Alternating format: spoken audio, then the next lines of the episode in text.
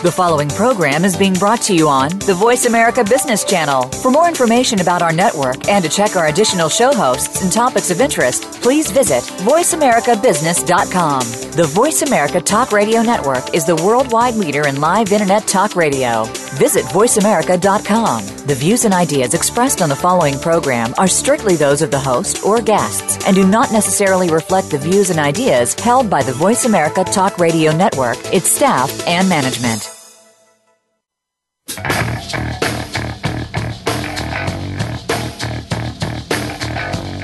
This is the Business Locker Room Show with Kelly Riggs. In business, you have to play to win. You need an edge. You'll find that edge in the business locker room. Hey, business is like sports, and I want to bring the locker room to the boardroom.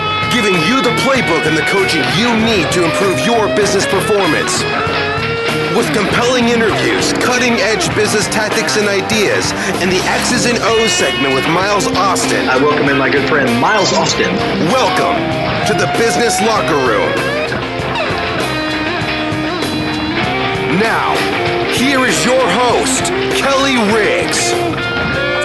And hello, everyone. Welcome to Biz Locker Radio, presented by the Business Locker Room. Great to have you on board. We are operating at the intersection of sports and business. It is the online show with compelling conversations and useful content you can use today. If you're looking to improve your business performance, whether you own a business, sell a product, manage a team, lead a company, this is a show for you. We have experts in sales, marketing, social media, business strategy, leadership, and on and on it goes. This is Biz Locker Radio. I'm your host, Kelly Riggs. Thanks for being a part of the show today. You can find us online at bizlockerradio.com. Make sure you follow me on Twitter at Kelly Riggs. We have got a lot of great things going today. Hey, by the way, do like I do. Download the podcast on iTunes and just plug it in and listen on your daily commute. This is show number 48. Discover your CEO brand. I'm looking forward to this one. A couple of great guests today get the show started, hopefully, pending her call. Suzanne Bates will join us, and uh, you want to stick around. She's uh, absolutely fantastic. And then Tony Hughes is calling tomorrow for today's show. Yeah, he's from Australia, and the show in Australia, it's already tomorrow. So it's about 7 o'clock his time in the morning, and he'll be joining us at the bottom of the hour, uh, you know, after our second break. And we'll c- have a conversation with him. He wrote a fantastic book already in its sixth printing the Joshua Principle Leadership Secrets of Selling. And he is one of the absolute leaders on LinkedIn and social selling. We're going to have that conversation today. Should be great stuff. By the way, later in the show, Mr. Miles Austin will join me for the X's and O's segment, and we'll be going live internationally around the world on Periscope. Yes, a brand new tool that just released uh, from Twitter about a week and a half ago, and Miles is going to test drive it today. Excited about that. We'll be live on the Twitter feed and we'll be able. We're going to talk about that, by the way. We're going to talk about that particular tool, so it'll be fun to do. And finally, before we uh, get started, I want to let you know you can get a brand new copy of a fantastic book called The Sales Acceleration Formula. You may recall that I had Mark Roberge on the show uh, three or four weeks ago talking about his brand new book, Using Data, Technology, and Inbound Selling to go from one to go from zero to one hundred million dollars Absolutely fantastic book. The forward by Neil Rackham, the author of Spin Selling.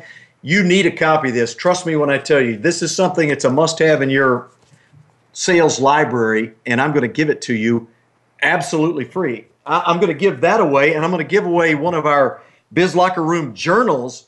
Fantastic journal that you can use to keep notes in, write down your great ideas. Going to give away a copy of each of those this week. All you have to do, it doesn't matter where you're listening, or what you've got in front of you, take out your phone and text me at 33444. 33444. Text me the word BizLocker, B I Z L O C K E R, and we will uh, register you for that. And by the way, we'll also send you a way that you can get a copy of this or one of a number of other books absolutely free if you go on and rate and review the Business Locker Room Radio Show, BizLocker Radio on iTunes. So Good stuff. Send me a text 33444. That text should say Biz Locker, and we're going to give you a copy of the book. Let's grab uh, Mr. Miles Austin uh, and talk a little bit about Periscope and what we're going to do in the latter part of the show. Uh, Miles, we talked about Periscope last week, and it was brand new, and you actually wrote a a blog post uh, that went kind of crazy, uh, as well as Twitter went crazy with the whole idea of Periscope. What is it, by the way? Tell me, tell me about Periscope. Hi, Kelly. Um, Periscope, as you said, is now a company owned by Twitter. Just think of it as a live video feed from your phone out using the internet in a Twitter-like environment. So I look at I look at it as i I'm a local news uh, anchor out in the field, and you know you see those vans driving all over town. They got the big satellite dish on top, and they're broadcasting from the different events in your community. Mm-hmm. You now, with this technology, have the ability to do the exact same thing, broadcast live streaming audio and video from your phone. Now, that's incredible stuff. And it makes such a great segue because you talk about broadcasting from where you are at. Well, we're going to talk to a veteran broadcaster. Her name is Suzanne Bates, and she is going to be my first guest today. She's the author of a number of great books Motivate Like a CEO, Discover Your CEO Brand. She's an executive coach, an author, and a former award winning television news anchor. Currently serves as CEO of Bates Communication, which she formed uh, back in 2000. She's an acclaimed on air personality and nationally recognized as an expert in business communications and leadership. Suzanne, great to have you on the show. Thanks for joining us. Kelly, thanks for the invitation. Great to be with you. Well, already I can tell by your voice uh, that you've got that on air experience. You've got that natural vibrance in your voice. So it's, it's good stuff. I, w- I want to talk to you a little bit about the idea of developing a CEO brand. But before we do that, you you made the segue from broadcasting as an on-air personality uh, to uh, being the CEO of your own organization and an executive coach. What what led to that transition? Well, the short version of the story is that I had spent 23 plus years on the air in television. What a great experience that was. I loved every minute of it. I was a television news anchor and a reporter in the field. Uh, at a certain point, I just felt like I was ready to move on and, and have a second career. And uh, I had entrepreneurship in my blood, you might say. My mm-hmm. father was an entrepreneur as well. And I had worked with leaders over the years and was very interested in leadership. And I thought, wouldn't it be interesting to apply what I had learned in uh, in the field of communication and journalism to uh, what leaders need to know and what leaders need to do. So I started out pretty modestly on my own, doing coaching for leaders in presentation and media, and then as I learned more about leadership and executive coaching, uh, our firm uh, it grew, and uh, we attracted other coaches and and large corporate clients, and we ventured into the world of executive coaching and leadership development. Well, you're certainly anything but modest now. I mean, your team is very large. You have, uh, as I see it, seven executive coaches and consultants, a strong leadership team, a number of people on your staff. Clearly, you've been very successful. You can find Suzanne, by the way, online and follow her at CEO Coach Bates on Twitter. Her website is batescommunication.com, but there's a hyphen in between Bates, B A T E S, and communication. So you have developed your own brand around the idea of developing a CEO brand. That's kind of an interesting idea. As, as you work with large corporations, I'm sure, sure you do a lot of work with, with large company CEOs. Suzanne, in your experience, what are some of the major mistakes that CEOs make in developing their own brand? Well, you know, a lot of leaders rise to the top relying primarily on their business and technical skill, which is great to a point. They're even pretty good managers. But when you ro- move into a senior executive position or you're preparing to move into a senior executive position, as a high potential leader, you know you're going to be standing on a bigger stage. Uh, you know that you're going to hit some new inflection points in your career. And among them is the ability to engage and motivate and inspire other people uh, to get, you know, aligned around a mission and purpose and, and to mobilize their best efforts and, you know, to overcome uh, the challenges uh, that we all face in business.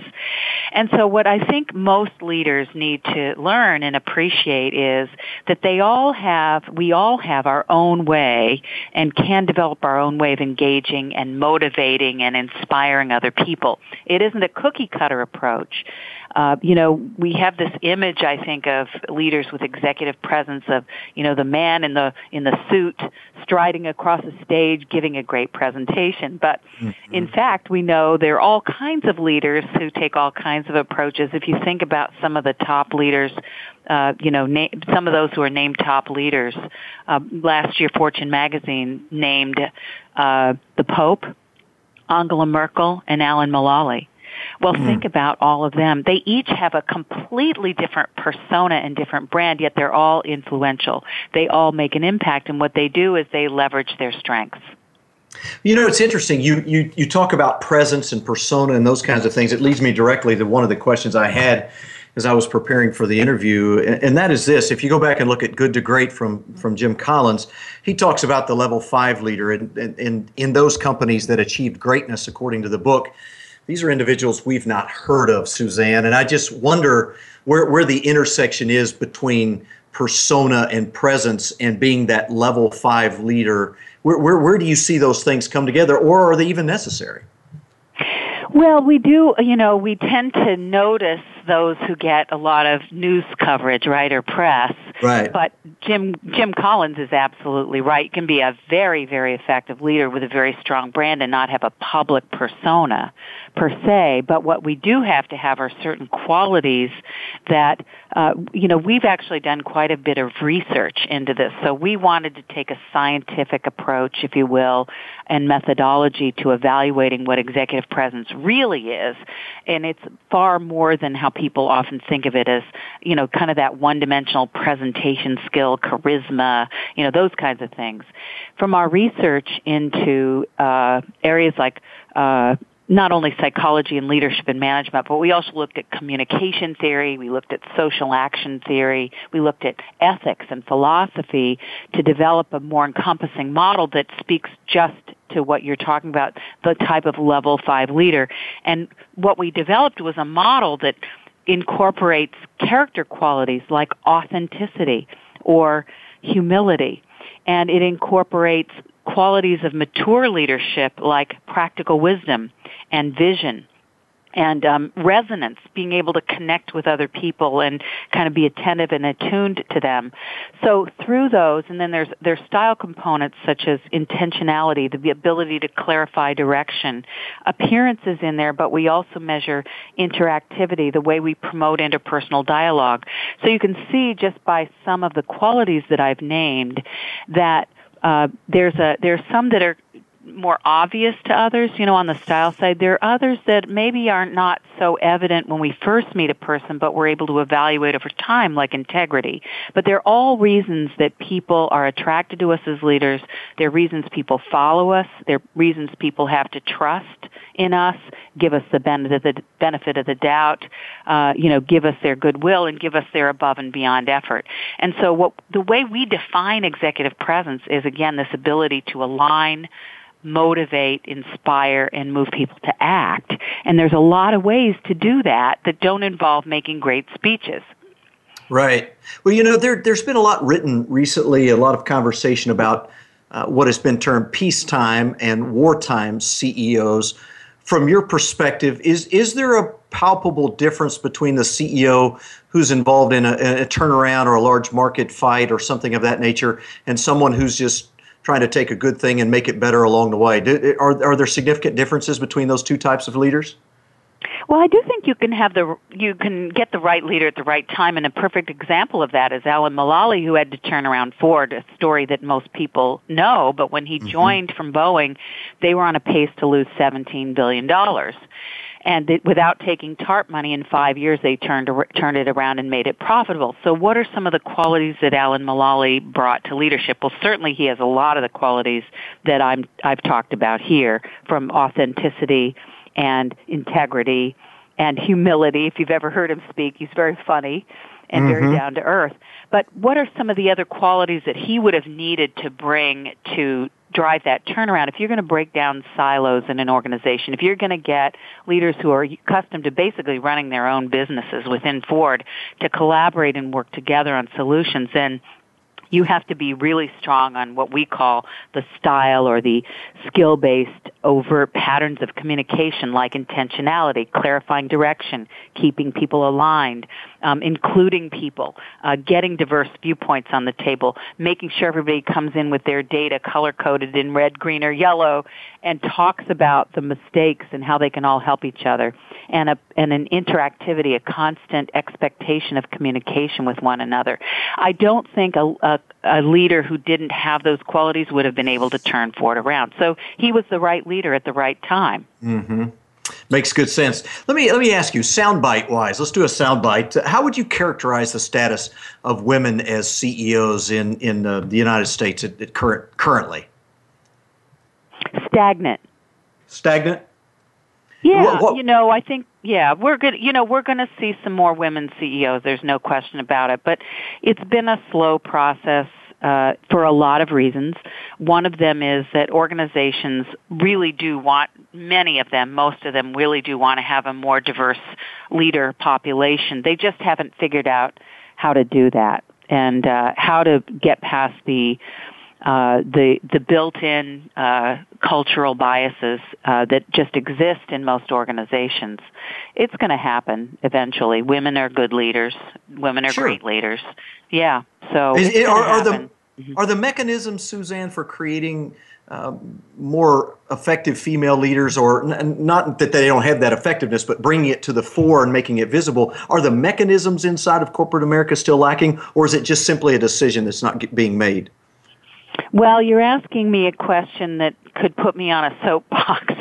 okay, fair enough. I think that I think most of what organizations are doing for women is, uh, if you don't mind my using a, uh, a, a bad word, crap. Right. Uh, they're not addressing the real needs of women. They're giving women um, uh, monolithic advice as if women are all the same. They're they're herding them into skill-based programs where they teach them things like uh, speaking up in meetings, which you know is a good thing. Everybody needs to learn to speak up in a meeting. But women are just like men; they have different strengths and different gap areas. And if we don't start to treat women and a diverse population of leaders as as individuals and evaluate their strengths and give them real guidance on where they need to fill in their gap areas, we're not going to see women rise to the top. And uh, the, you know, I feel that a lot of organizations they intend to do well with these programs, but they in, end up being check the box activities. Yeah, that's an interesting perspective. I, I, I, see what you're getting at, especially with in regards to female executives. Many times we put them all in a box and say they, which is its own particular kind of ism. I'm not sure what it is, sexism, I guess, but you know that they all need X, whereas we'll look at a male many times and look at their specific needs based on a strengths and weaknesses analysis. You t- you talk about in your programming three critical items uh, that are really important in terms of developing CEO brand, and that's character and substance and style. You've sort of referred to those. If I'm a mid 30s male or female and, and I want to lead at a, at a high level, a top level, if I see myself as that CEO, what do I what do I begin to do now? I mean, clearly there are young CEOs now, but assuming that it's going to be a little while before I get there, what would you counsel me to begin doing now as a younger individual who wants to lead at that level? The first thing you absolutely have to do is develop a network of peer mentors and mentors and contacts, trusted advisors, whatever you want to call them. Uh, the biggest mistake that most people make is they work within their business and within their silo, and they go in and they put their heads down and they get the job done. But you're not going to learn about what's going on in the organization. You're not going to have the visibility that you need to have if you don't have a network of people who are rooting for you. And that's true for men and women and diverse uh, employees as well. So it's never too early to start building that network. The second thing I'd say is you need to be very open to feedback. A lot of people who are rising stars think uh, that uh, you know they don't have any any growing to do. It's just a matter of time and, and in a way they feel they've, they've earned promotions before they get them, especially if they're put into high potential programs. But nothing could be further the, from the case. I mean, the leaders I work with at the top of the you know, Fortune 50 and Fortune 100 are all people who seek feedback, who accept it openly, uh, who who work hard to address it and to continually get better and better and better at what they do. Uh, so if, if you can open yourself up to feedback, it doesn't mean you have to believe everything you hear or that everybody's got the truth. But if you've got a broad spectrum of people who can offer you advice and feedback, you're going to get a pic- better picture of how others perceive you, and you're going to be able to address those and uh, develop faster, accelerate your your development as a leader. Oh, that's interesting. Hey, we need to take a time out. I'm going to come back on the other side, Suzanne. I've got one follow up question I'd like to ask you, and that is since you've been doing this since 2000, 15 years have gone by, I'd like to talk about the biggest change that you've seen at the top, at the CEO level. What has happened with regards to culture, society, business itself? What is the biggest change that's impacted the CEO level? We'll talk about that when we come back. We'll be right back. You're listening to BizLocker Radio on Voice America. I'm Kelly Riggs. Stay with us. When it comes to business, you'll find the experts here. Voice America Business Network. Kelly Riggs is an author, a highly acclaimed speaker, and a business performance coach for companies and executives across the country. Now in his eighth year as founder and president of VMAX Performance Group, Kelly has written two books One on One Management What Every Great Manager Knows That You Don't, and Quit Whining and Start Selling A Step by Step Guide to a Hall of Fame Career in Sales. Both are available on Amazon.com. Is it time to put Kelly to work for you? For more information on training or consulting in sales, leadership development, or strategic planning, visit VMAXPG.com. That's VMAXPG.com. Hi, this is Kelly Riggs, the host of BizLocker Radio.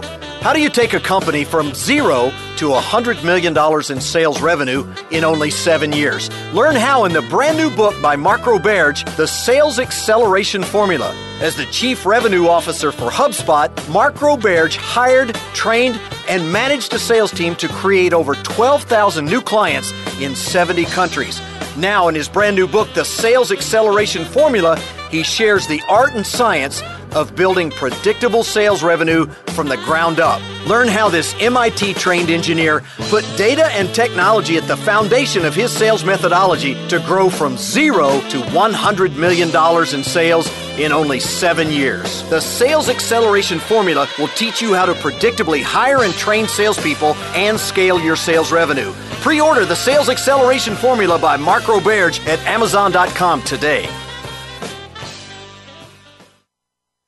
From the boardroom to you, Voice America Business Network.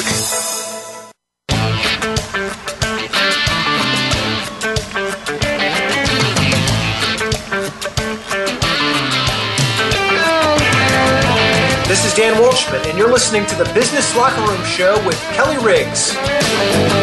Hey, welcome back to Biz Locker Radio. I am Kelly Riggs. Hey, find us online at bizlockerradio.com. Again, uh, give you the opportunity to get a book of Mark Roberge's brand new book, The Sales Acceleration Formula, or the Biz Locker Room Journal. Going to give one of those away this week. Text me at 33444. Just text the word Biz Locker, B I Z Locker, to 33444, and we will register you in that giveaway. Looking forward to doing that next week. By the way, speaking of next week, Marissa Levin and Stephen Gaffney will join me as we talk about uh, business communication. Also in that show, Dave Stein, who's been called the world's top sales training expert by Geoffrey James of Inc. magazine. Looking forward to having all of those people as a part of the show next week. Our guest this week is Suzanne Bates. She's CEO of Bates Communication former on-air personality, highly successful in every aspect of her business. Suzanne, have you ever failed anywhere along the line? Just curious. No, just about every day. I like this. Uh, one of my mentors says, um,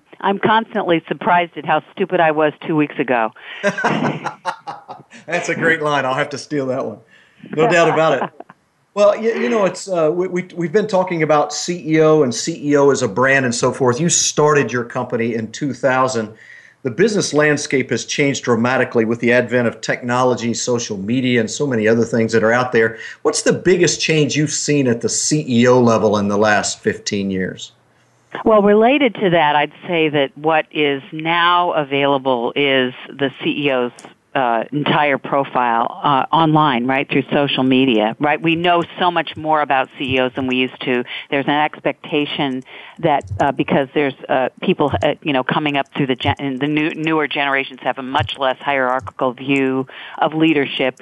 CEOs have to be responsive to that, and you know, just like I would say, um, you know, B2B business has changed for the same reason. It's more like business to consumer. What I mean by that is people have made up their mind about you before they've met you. They can look you up on LinkedIn, they can read articles about you, and by the time they actually meet you face to face or have an interaction with you, they've got an impression of you. And so from a leadership and CEO brand perspective, uh, it really means you have to pay attention to that. And I don't mean by that manipulating your brand. I mean that you as a genuine article need to be out there in a very authentic way and be able to connect connect with and resonate with others. It means that your uh, your appearances within the company and outside the company really matter a lot. It means people expect access to you in a different way, however you want to manage that. But I, you know, when I've inter- over the years, I've interviewed a lot of CEOs for my books. One of them that impressed me years ago because he really understood this was Bill Swanson at Raytheon now they're a defense company, but one of the things that he decided early on is that he would respond to any email any employee sent him. Why did he do that? Well, in a defense company, you want there to be no barriers to people being able to tell you something you need to know. So I think it, you know, everything depends on, you know, your industry and who you are and what's real and authentic for you, but it's very important to know that, you know, you can't hide in the C-suite anymore. There's no hiding. Uh, I, I, can I assume that's true, and everything is is so very public now. Especially, in fact, today, uh, Miles Austin and I later in the show will be talking about and using, by the way, Periscope. I'm sure you've heard a little bit about that in the recent week. Now everything seemingly is not only available, now it's instantaneous. It was always instantaneous for people to tweet about it. Now you can get instantaneous video. What does what does that do to your practice? By the way, is that is that part of the coaching that you do with CEOs that everything is visible? Well, it has to be. I mean, you have to know that anything you say in any room with more than one person in it could be recorded. And that isn't just uh, a warning for crisis communications. It's to help people appreciate how others get information now. So it, you know, the way I see it is it behooves a CEO or a senior leader to learn how to use uh, that media appropriately. And, you know, that may mean that video blogging is going to be cool in your company or mm-hmm. it may mean that, you know, you're going to have some kind of a broadcast, uh, but it has to be interactive as well because people expect interactivity. But you're right. I mean, you know, it used to be, you know, you'd you'd wait a day for a response or two days. People expect instant feedback, instant uh, communication, and uh, something that is recorded or or said circulates immediately. So we have to be aware uh, not just of the negatives, but the positives. The po- the power of that is incredible. You want to uh, you want to turn around a situation. You have so much. Internal and external media access now, so many ways, so many channels to communicate with people and get your message out there. There's no reason why you can't address issues quickly and uh, and and uh, you know see a result yeah, absolutely. Different world out there, Suzanne. 30 seconds, so we're going to take another break. Uh, best or top female CEO in America today? Gee, you know, I'm sorry you stumped me on that one. I'm not really sure how to evaluate a top female. Um, I'll have I to try to, I try to come yeah. out of I try to come out of left field on that one just to see what kind of you know emotional response I get. Who's who's the best CEO you've worked with? Uh, I can't talk about who I've worked with. Ah, very good. Okay. oh, very good. She's Suzanne Bates, and you want to make sure you follow her online on Twitter at CEO Coach Bates, B A T E S. She's the CEO of Bates Communication, and she's the author of several great books. Make sure you grab Discover Your CEO Brand Secrets for Embracing and Maximizing Your Unique Value as a Leader. Quite an honor to have you on board, Suzanne. Thanks for joining us. Thanks, Kelly. Your show rocks. Really appreciate oh, the time. Thank you. You bet. I appreciate that so much. Uh, we're going to take our time out uh, and we're going to come back and talk with somebody tomorrow. yeah, I know it sounds bizarre, but Tony Hughes is going to join us from Australia, and it is uh, 7:30 a.m. tomorrow, where he is coming from. Stay with us. We'll be back on the other side. We're going to talk about social selling with Tony. His blog is one of the most read on LinkedIn, and he writes about not only leadership, and strategic selling, but advanced business to business social selling. Stay with me. I'm Kelly Riggs. You're listening to BizLocker Radio on Voice America. The business community's first choice in Internet Talk Radio, Voice America Business Network. Kelly Riggs is an author, a highly acclaimed speaker, and a business performance coach for companies and executives across the country. Now in his eighth year as founder and president of VMAX Performance Group, Kelly has written two books One on One Management What Every Great Manager Knows That You Don't, and Quit Whining and Start Selling A Step by Step Guide to a Hall of Fame Career in Sales. Both are available on Amazon.com. Is it time to put Kelly to work for you? For more information on training or consulting in sales, leadership development, or strategic planning, visit VMAXPG.com. That's VMAXPG.com. Hi, this is Kelly Riggs, the host of BizLocker Radio. How do you take a company from zero to $100 million in sales revenue in only seven years? Learn how in the brand new book by Mark Roberge, The Sales Acceleration Formula. As the Chief Revenue Officer for HubSpot, Mark Roberge hired, trained, and managed a sales team to create over 12,000 new clients in 70 countries. Now, in his brand new book, The Sales Acceleration Formula, he shares the art and science of building predictable sales revenue from the ground up. Learn how this MIT trained engineer put data and technology at the foundation of his sales methodology to grow from zero to $100 million in sales in only seven years. The Sales Acceleration Formula will teach you how to predictably hire and train salespeople and scale your sales revenue. Pre order the Sales Acceleration Formula by Mark Roberge at Amazon.com today.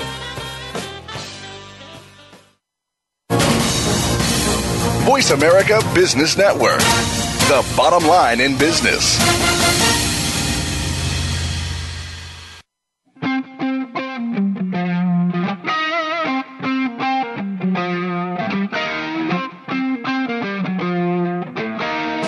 Hi, this is Jeff Shore, author of Be Bold and Win the Sale. More great business ideas straight ahead in the business locker room.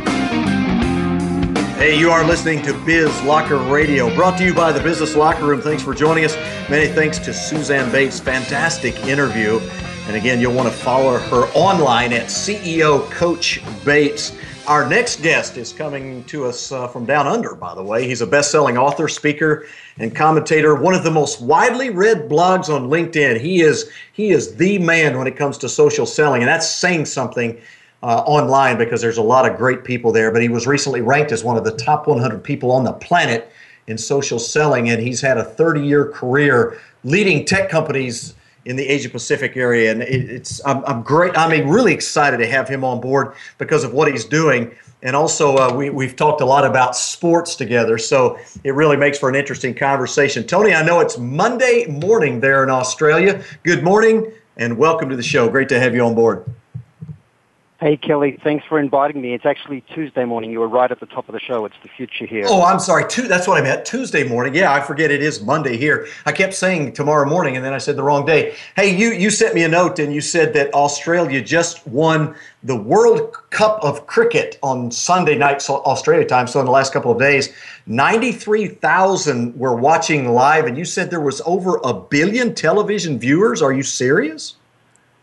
Yeah, there was actually more than a thousand million viewers for one of the pool matches. Uh, it was actually between India and, and uh, Pakistan, but basically wherever the British Empire went around the world, they took cricket. I know Americans really struggle to get cricket. I lived in the States for two years, and Test match cricket goes for five days, if you can believe that, and it's quite common that they'll just have a draw, no result. And my American friends when I lived in LA used to say, "You've got to be kidding me! You play a game for five days and there's often still no result."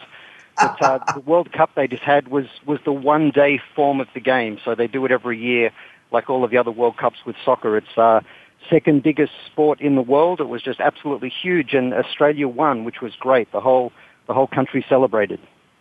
Well, it, I guess it makes for a, a, nice comparison to sales. There's many times I've worked on a sales deal for five days and nothing's happened. There's been no result. I guess that makes sense. Yeah, look, I really agree with that. I often say to people that the the biggest competitor that we all need to obsess about is the competitor of do nothing or just status quo. So often, uh, people come to market looking for information, but they're not really committed to buy internally. Um, so we really need to focus on on people doing nothing as a big competitor. Well, I know you got interested in the show, Tony, because of the name Business Locker Room and the, the analogy, uh, the metaphor of, of sports as business. And we've talked about sports and uh, or military as a, as a metaphor as well, uh, as it comes down to strategy and execution. You're, you're a guy that actually uh, played rugby. You were an Australian rugby star, and, and I understand you're a big NFL fan as well. So you see a lot of those co- comparisons between sports and business, do you not? Yeah, yeah, look, I really do. Um, you know, we need people that are really passionate, and at the end of the day, it's about both strategy and execution. So I, I tend to look more to the military than, than sport for business strategy. Um, but the thing I love about sport is it's all about how you execute on the field.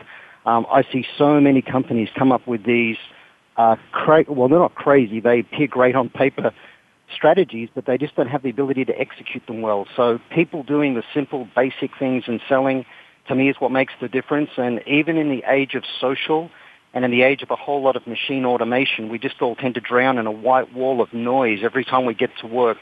Uh, you know, whether it's email or social or LinkedIn or, or whatever the platforms are that we use, at the end of the day, uh, you said it last week on the program, I think it was Zig Ziglar said it, but people buy from those they like and trust. And social is all about connecting with people and building great relationships as opposed to blasting and projecting messages everywhere. It's one of the important reasons I believe that sales and marketing need to come together. People have been talking about that forever, but until sales and marketing work really well together on creating great content and engaging customers, um, that, that, that's when social will really take off for people in B2B. Yeah, I wholeheartedly agree. In fact, my, my opinion, Tony, is that social selling is a bit of a misnomer. I see social being more marketing than selling, in fact, almost completely marketing, but it is that attraction and that relationship building phase that's really, really critical in terms of uh, moving the sales process along. But I think so many people are trying to substitute social for actual selling. And what they should be doing is using social as a way to get the conversation started and then move into it into the buying process at some point.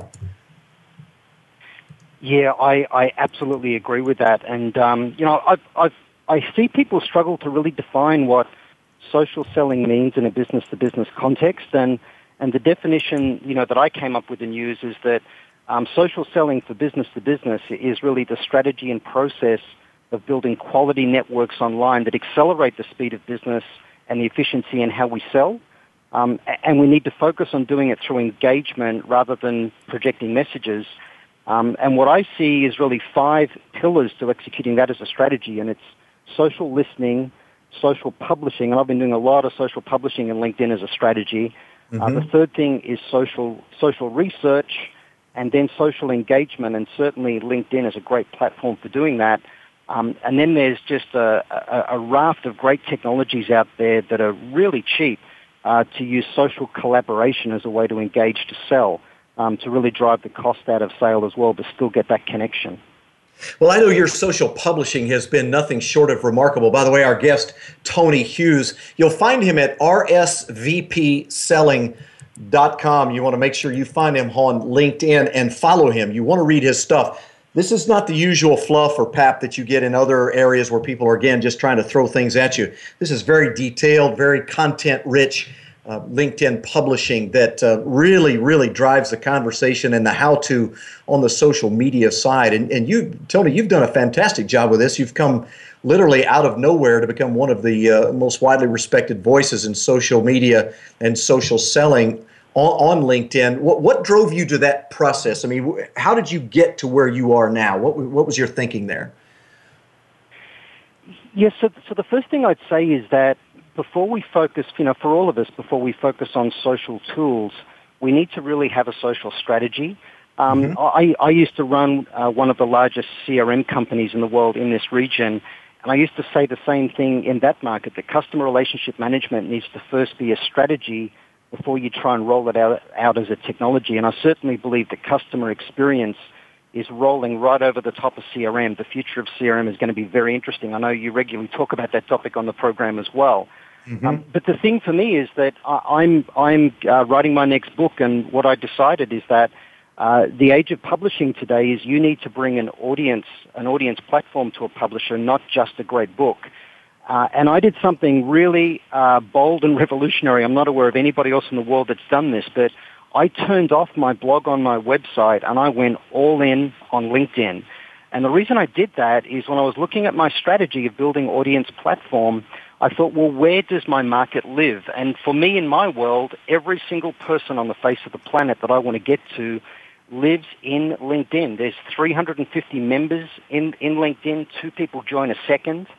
Um, it's just absolutely huge. It's the biggest publishing platform in the world with LinkedIn Publisher. And I thought, go be where my market is and don't worry about trying to capture people's details, to send them newsletters or any of those things. Just adopt a pay it forward, give people good content strategy and don't sell to them. Let the quality of, of, of, of what you do really speak out. So, so that's what really drove my strategy and it was, it was pretty phenomenal. In just 90 days, I went from 1,600 followers in LinkedIn to nearly 7,000, um, close to 400,000 views. My Twitter followers nearly doubled. Um, I got ranked in the top 100 people in the world in social selling. But, you know, people often ask the question, does social activity monetize? Um, and the answer is yes. Uh, I had 4,500 profile views in just 90 days, but I picked up more public speaking work uh, in the first month of January this year than I'd done all of 2014. Uh, and it was all people coming to me. And the thing that blew my mind is when they talked to me, the conversation was completely different. Instead of them wanting to know was I worthy of being the person to speak at their conference, they already saw my value. They loved my insights. And the question was, are you available and how much do you charge? As opposed to tell us why we should pick you. And and that's one of the incredible things that's very powerful about doing LinkedIn well. You can establish your credibility and in essence set an agenda and do the selling before you turn up so that when you do have the conversation with the potential client, you, you can make it all about them very early. Well, I intend to have you on the show uh, down the road, and I was I was telling you uh, before we came on that uh, I didn't want to wait until we had a full opening to give you an entire show, which I'm definitely going to do down the road. I wanted to have a piece and a part of this conversation today because what you're doing has has had a dramatic impact.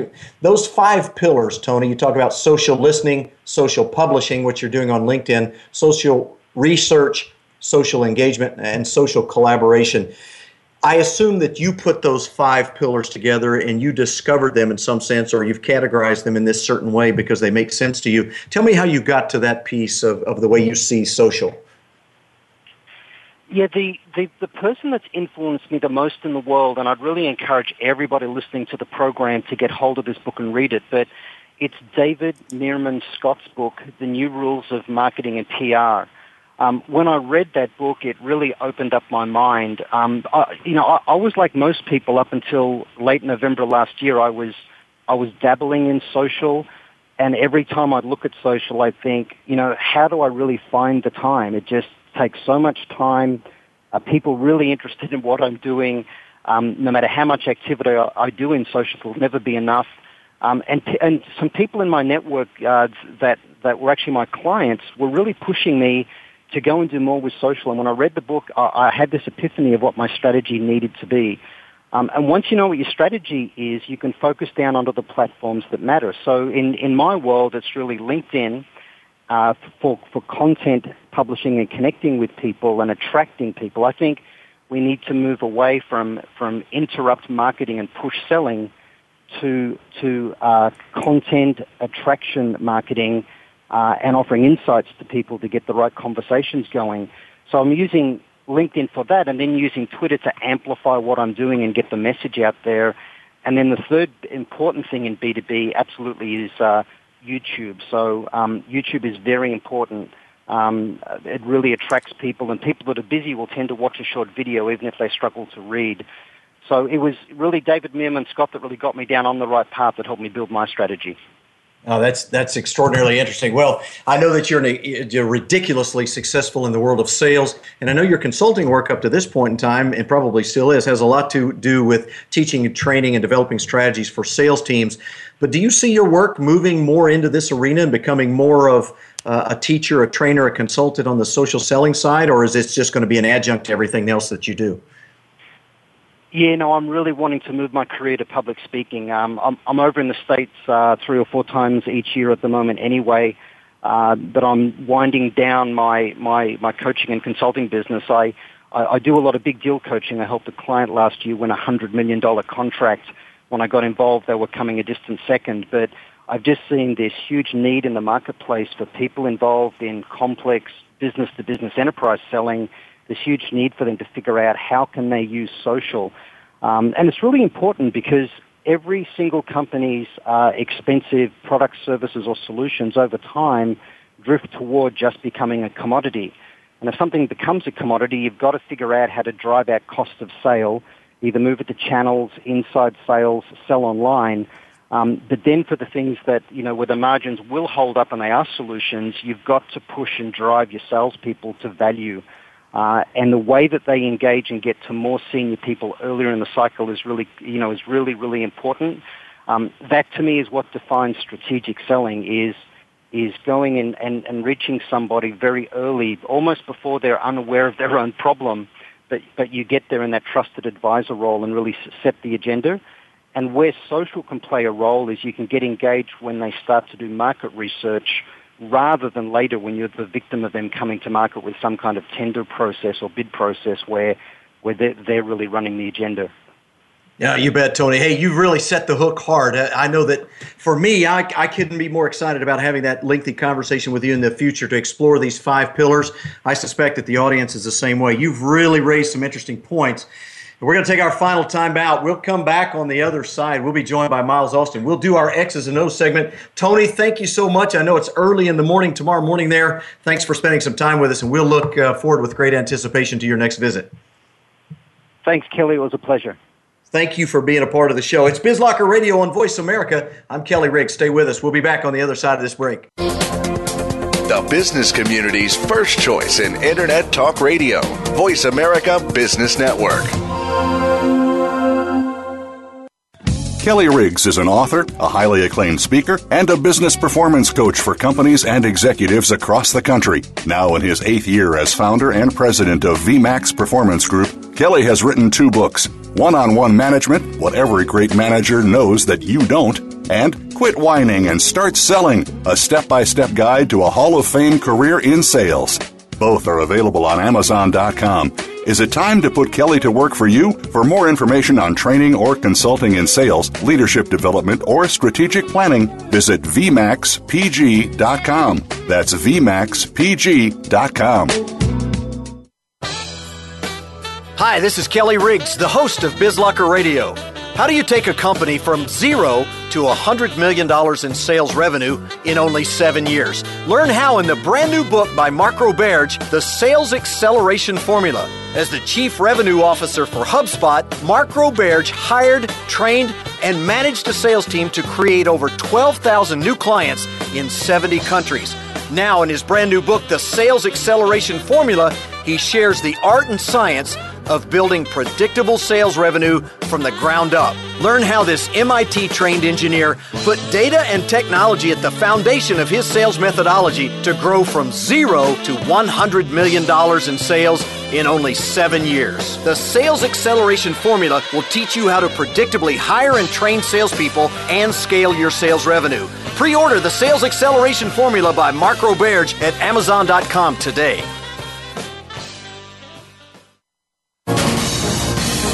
Voice America Business Network, the bottom line in business.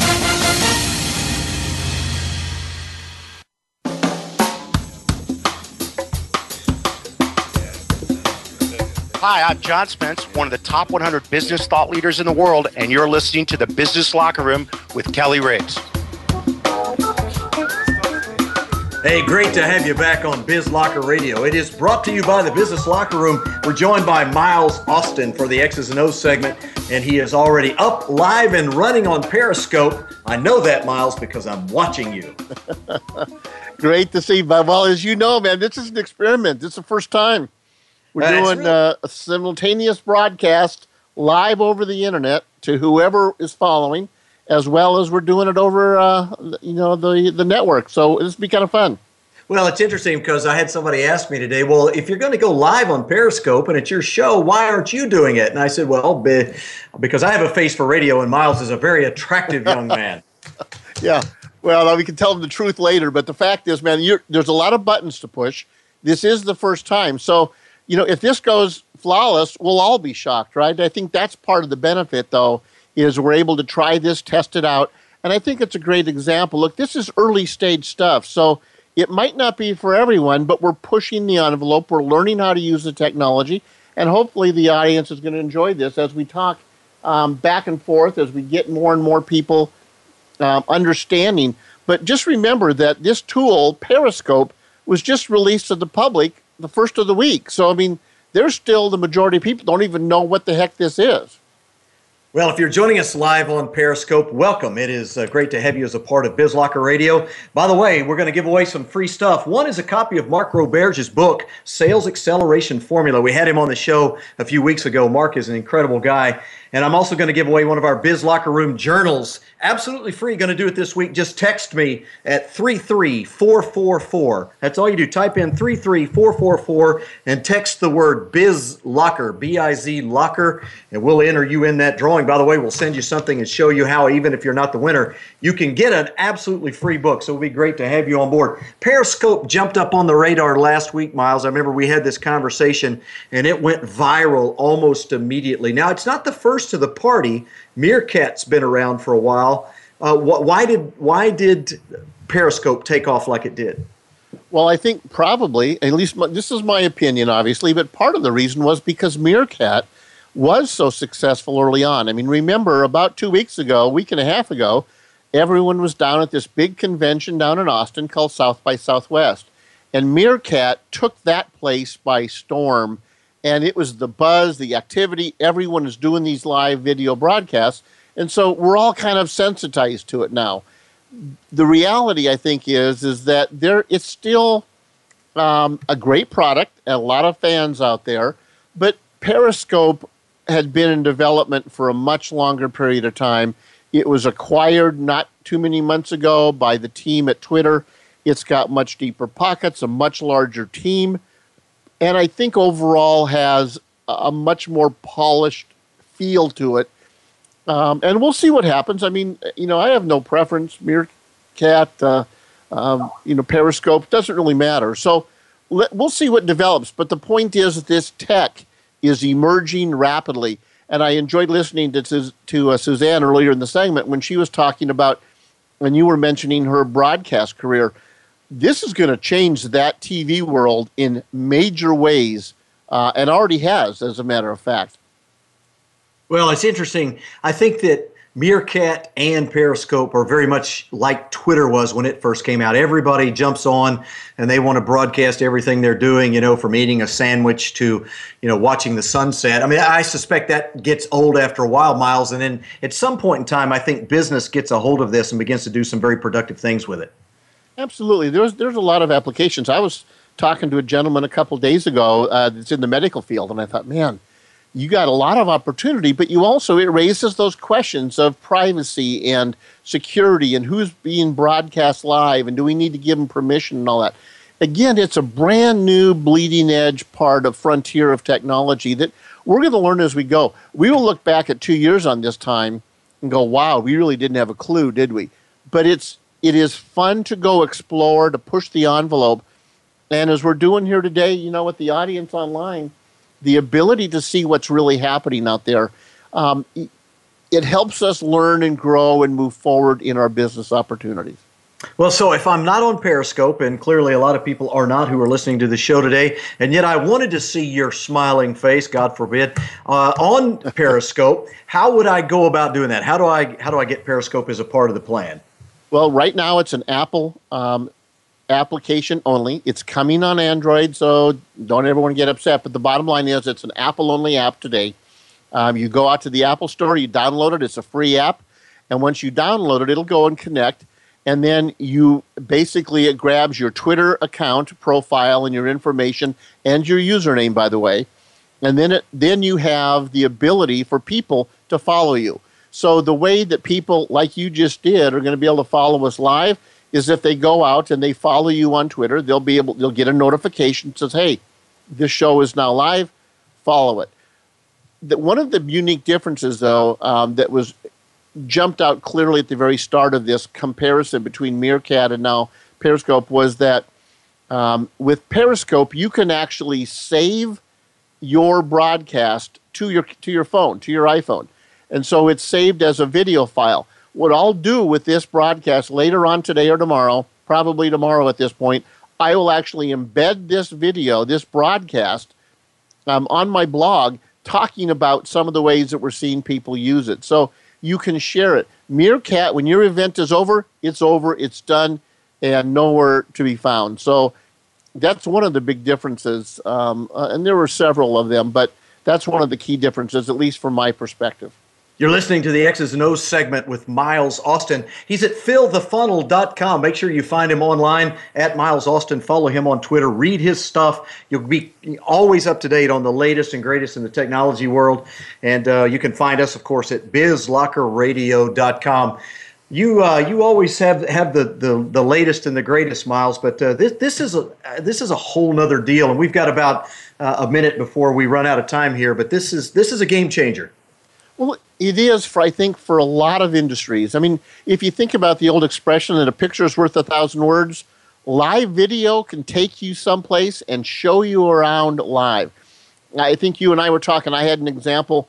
Um, I have clients in my coaching practice that are always asking about Miles, but how do I do that video thing and what do I need and what does it look like?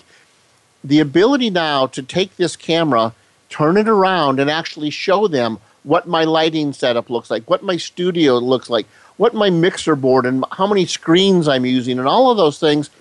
That's all now capable. And it's capable for one individual to one more individual. You can make these private broadcasts. So you have the ability to d- send invitations to those people that you want to see it and no one else. So there's lots of opportunity. Um, but the real key is we've been talking about this now, Kelly, for a couple months on the show, off and on the power of video is changing the way that we interact with each other online in a very, very big way. And so this is just one more step in the process. At some point, as, as we've talked before, everyone is going to be broadcasting full live video as they are on CNN or your local ABC news channel. It's coming very, very quickly, and this is just one example of it. Oh, very good. We're going to get out of here. Great show today. Hey, Miles, we'll do more Periscope next week. Uh, just a suggestion from my perspective work on that makeup just a little bit. I think it's going to help. Miles Austin, fillthefunnel.com. Special thanks to him for joining us in the X's and O's segment, brought to you as always by 4D Sales. By the way, we'll be announcing a, an upcoming webinar for 4D Sales. You're going to want to listen to us on that as well. Hey, thanks to Suzanne Bates for stopping by the locker room today. She's at CEO Coach Bates on Twitter. And Tony Hughes, much more from him in the future, I promise you. Find him on LinkedIn, read his stuff. He is at rsvpselling.com. I'm Kelly Riggs. That's going to wrap it up for today's show. Show number 48 in the can. We'll see you next time right here on Voice America. This is Biz Locker Radio. Thanks to Michael Sergett, the engineer. And we'll see you next week.